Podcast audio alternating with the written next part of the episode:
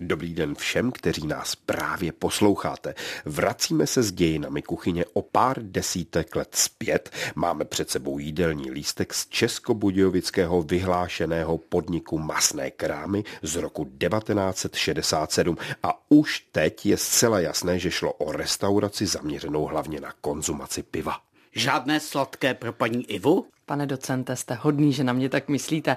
Naštěstí nervy mám už teď dostatečně obalené cukrem. Masné krámy nabízely pouze dva druhy moučníků. V obou případech docela zajímavé a neotřelé. Prvním je jablkový svítek za rozumné 3 koruny a 30 haléřů. Ale já se chci doslova rozšoupnout a proto zvolím druhou variantu, banánovou omeletu. Tak banány jsou stále vzácné a nedostatkové zboží. Nemůžeme se divit, že za nich chtějí 11 korun 20 haléřů, což je mimochodem o pár desítek haléřů více, než kolik tady stojí minutka z jeleního masa. Přátelé, tak moučník si můžeme dát někde jinde, ale kdo ví, kdy se zase dostaneme k něčemu tak luxusnímu a neobvyklému, jako je banánová omeleta. Zkrátka, turistům z Rakouska se muselo nabídnout něco hodně zajímavého, autentického nebo i starobilého, aby tady nechali tvrdé valuty. Zvlášť oblíbené byly v tomto ohledu nové předpisy ze sladkovodních ryb, takže jídelní lísky se hemžily různými pstruhy či kapry Petra Voka či Jakuba Krčína z Jelčan. Rakouský turista všechno zaleje pořádnou porcí piva. V jižních Čechách především Budvarem. Ten znají i ze své domoviny. V prosinci 1967 už vysely ve vzduchu dalekosáhlé politické změny, ale tušili to spíše jen zasvěcenci. Dokonce i do pohostinství zavál trochu svěžejší vítr. Podniky restaurací a jídelen se v některých případech dokázaly pozoruhodně přizpůsobit novým trendům a kromě zvyšování cen na maximum povolené novými předpisy, přicházeli s nápaditým obohacením jídelníčku a snažili se trochu zpříjemnit život hostům. No tak hostinčtí si jistě v této době přišli na své. S rozšiřujícím se mezinárodním cestovním ruchem rostla i v masných krámech v Českých Budějovicích šance na spropitné v nějaké tvrdé měně. To se pak nakupovalo nejrůznější atraktivní zboží, džíny, kosmetika nebo lahůdky v tuzexu. Sice oficiálně platilo, že socialistická obsluha s propitným pohrdá, ale tomu nevěřili ani ti, kteří to oficiálně hlásali.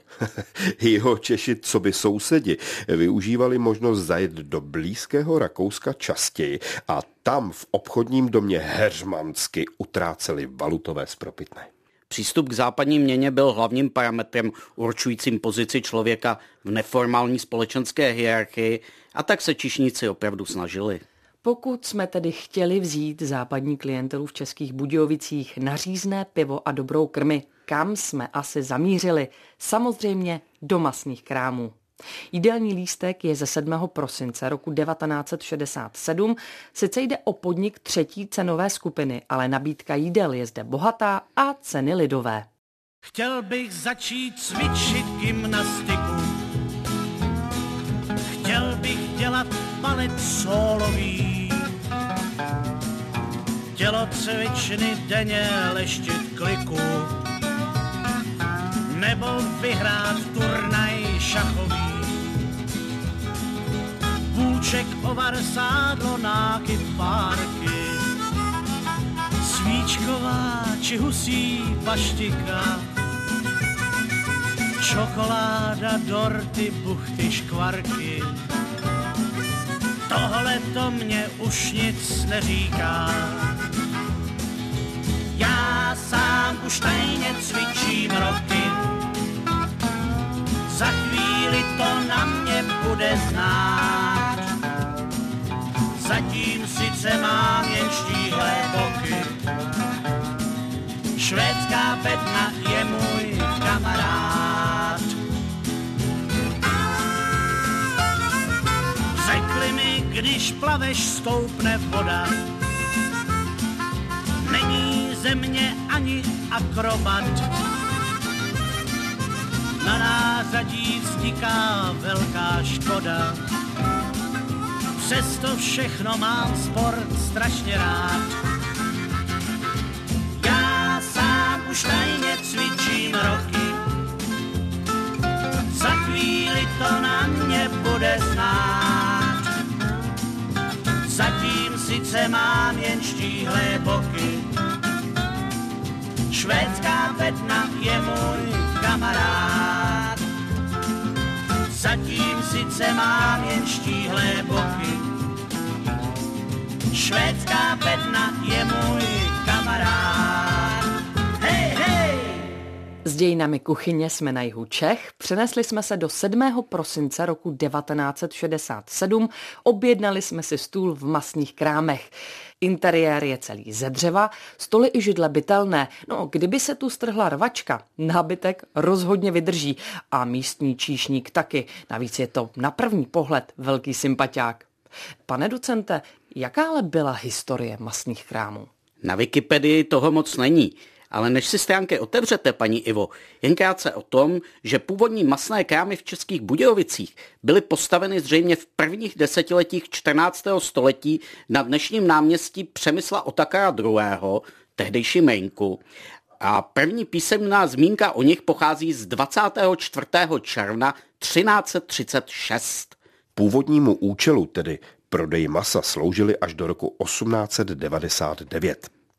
Od roku 1953 se tady točí pivo, vznikla pivnice Masné krámy, která se stala jedním ze symbolů města. Co si dáme k Budvaru, jehož reklamní fotografie zdobí závěrečnou stranu jídelního lístku? Tento týden máme, přátelé, opravdu štěstí. Probíhá tu totiž speciální akce týden jídel z piva a k pivu. No a už rubrika Studené předkrmy nám odkrývá trochu jiný svět, než jaký známe z luxusních pražských restaurací. Akční jídelní lístek láká například na pivní sír podle masných krámů, sírové tyčinky nebo tady dokonce proslulou jeho českou specialitu označovanou jako šmitec. Jde o pomazánku velmi se hodící k pivu, která kombinuje sír niva s máslem, tvarohem a hlavně česnekem, čili, paprikou a pepřem. Správný šmitec má pochopitelně i správný říz a vypije se k němu opravdu hodně piv. Jde o jakousi zemitější a razantnější obdobu nyní dosti proslulé bavorské pomazánky zvané obádzda. I když to zní lákavě, šmitec si nedám. K zahození by naopak nemusela být omeleta se sírem emmentál či gratinovaný plněný pivní svítek. Ale hlavně tu mají, jinak prakticky v 60. letech, nevýdanou specialitu hlemíždě. Dáte si plže smažené orly nebo upravené jako provenciál.